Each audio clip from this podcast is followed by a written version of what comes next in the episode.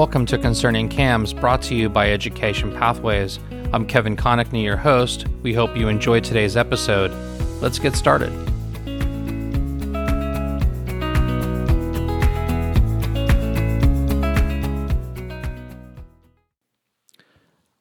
Our topic for this episode is the Office of the Florida Condominium Ombudsman, what board members and CAMS need to know.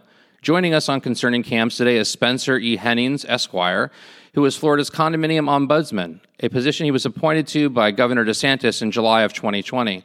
First, thank you for joining us today, Spencer. Can you please start by sharing with us a bit about your background before becoming the Florida Condo Ombudsman? Of course. And Kevin, first off, I just want to say thank you for inviting me on the podcast. I've been working really hard to make my office as accessible and useful as possible to our, our condo owners throughout the state and board members. So, as you said, I was appointed by the governor in July of 2020. Before that, I was a real estate attorney in private practice here in Miami. I went to the University of Miami Law School, and I also obtained an LLM degree from the University of Miami in uh, real estate development. Ombudsman Hennings, I reviewed the mission statement of your office, and per your website, it's the mission of the Office of the Condominium Ombudsman to improve the quality of life of Florida condominium owners through prompt, professional, and courteous service as a neutral and informative, accessible resource. Can you please tell us a bit about what it looks like on a daily basis with regards to services and resources that come out of your office? Of course. So I wear a couple different hats, but I think uh, what my office is most well known for is election monitoring. Essentially, we can appoint a monitor to come out to your association's election and completely conduct the election. It's an incredible resource, an incredible service, and afterwards, there's absolutely no doubt that your election happened properly and fairly. It will be transparent and 100% fair, and it cuts down on the complaints that can come afterwards from people that want to make allegations about uh, election misconduct. All that you need to do is submit a petition to my office with 15% unit owner signatures or six unit owner signatures, whichever is greater, 15% or six. Then we appoint an independent monitor by the state to come to your election and completely do the election. I can't recommend it enough. The second thing we offer is dispute resolution. So in this capacity, I work as a, a voluntary mediator, you could say, and I work to find a solution to issues that happen in condos uh, that both sides will be okay with. And my goal is if we can get these issues resolved, then they won't have to go to litigation and they won't have to become official complaints with the Division of Condos, Timeshares, and Mobile Homes, which then frees up your time to concentrate on running your association, and it frees up the state's time to focus on matters that couldn't be resolved or that they really need to focus on. Well, can you give us some examples of the types of disputes that your office uh, resolves? Sure. So, the first thing I'll say is I'm not an enforcement agency, and I see a lot of criminal matters in condominiums, such as embezzlement. When I uncover something such as fraud or embezzlement, which is a criminal act, uh, I've been working very closely with state attorneys' offices and local police departments throughout the state so that we can turn over all this evidence and make sure that there will be an investigation and perhaps a prosecution as well. But what I personally deal with are issues, most commonly things like record inspections, where uh, perhaps the association isn't responding to a, a unit owner that wants to view the records, or there's some sort of misunderstanding or miscommunication, I will speak to the unit owner, I'll speak to the board, I'll use an educational approach to let each side know what their duties and responsibilities and rights are, and then we'll make sure that uh, the rights are being upheld. And I think this is definitely more preferable to having to go through arbitration or the complaint process. What are some of the other issues that you deal with on a day to day basis in your role as the condominium ombudsman? Condominium law in general is very interesting in the sense that it intersects with so many different areas of law and different types of issues. So, right now, as you can imagine, we have a lot of issues related to COVID, such as common area opening or closing.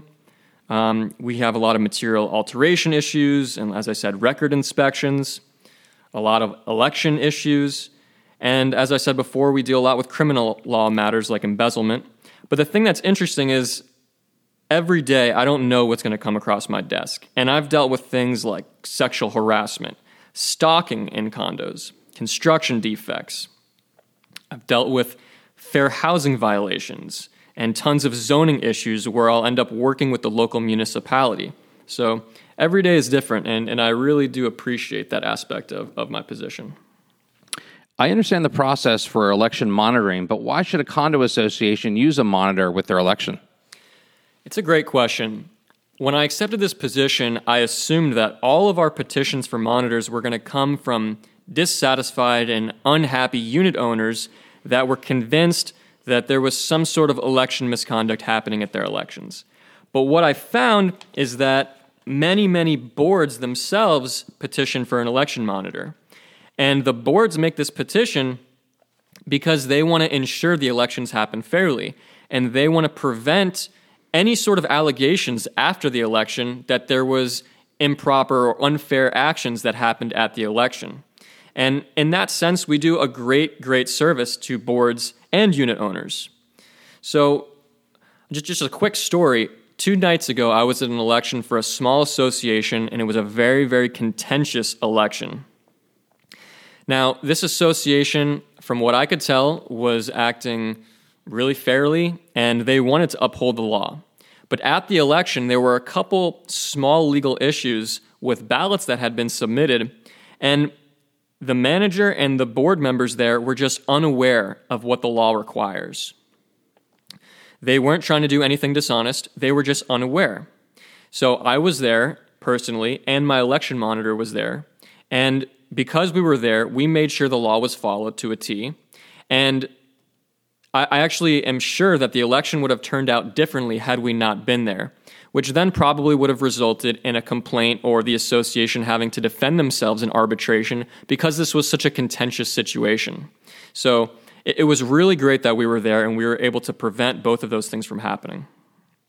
I understand that part of your role as the condominium ombudsman is to make recommendations to the legislature and to the governor's office regarding Statute 718, which is condo law. Can you tell us about that? Absolutely. I'm always thinking about ways that the laws could be better and they could protect unit owners and make, make life easier for associations. There's, there's two things that I'm really working on right now. One of them is to create a condo law task force you know, in Florida, we have a substantial amount of issues in our condos related to fraud and embezzlement. But it can be very difficult to get police to investigate these issues.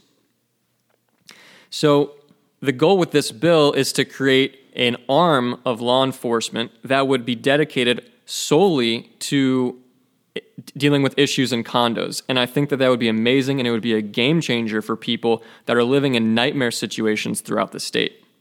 The other thing I'm working on is I think that the entire process uh, for record requests is antiquated and outdated. And I think it should be moved to an electronic format.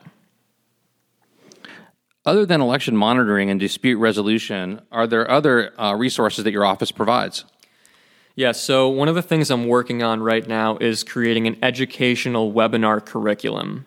And I've been coordinating a lot with the Division of Condos, Timeshares, and Mobile Homes with their education team, and I co host their educational webinars with them.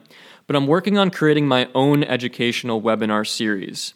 And basically, my aim with this is to educate our condo owners and board members on the big ticket items for the most popular issues, the most commonly seen issues, rather, that come across my desk. These are things like election procedures, record requests, water leaks, material alterations, and tons of others. And my goal is that if we can provide this education on these big ticket items, where we explain what the rights and duties and responsibilities are in your association, that we can prevent these issues from arising before they actually arise. And I think that's definitely preferable to then having to run around and try to solve them afterwards. So I'm excited to launch this educational webinar series. Should be within the next month or two. Um, if you're interested in, in attending, We're going to announce it on our social media page, which uh, right now is on Facebook as the Office of the Florida Condominium Ombudsman. I would ask you to follow, and, and you will see all the things that the office is working on, and of course, get the updates on the educational webinar series that I just uh, spoke. Excellent. Well, thank you, Ombudsman Hennings, for joining us today on Concerning CAMS to talk about the Office of the Florida Condominium Ombudsman, what board members and CAMS need to know. If listeners have additional questions, how can they best reach you at the DBPR? So our email is ombudsman, that's O M B U D S M A N, ombudsman at myfloridalicense.com. And our telephone number is 954 202 3234. We will be sure to add the contact information to the episode notes for this podcast for our listeners. Thank you again for joining us today.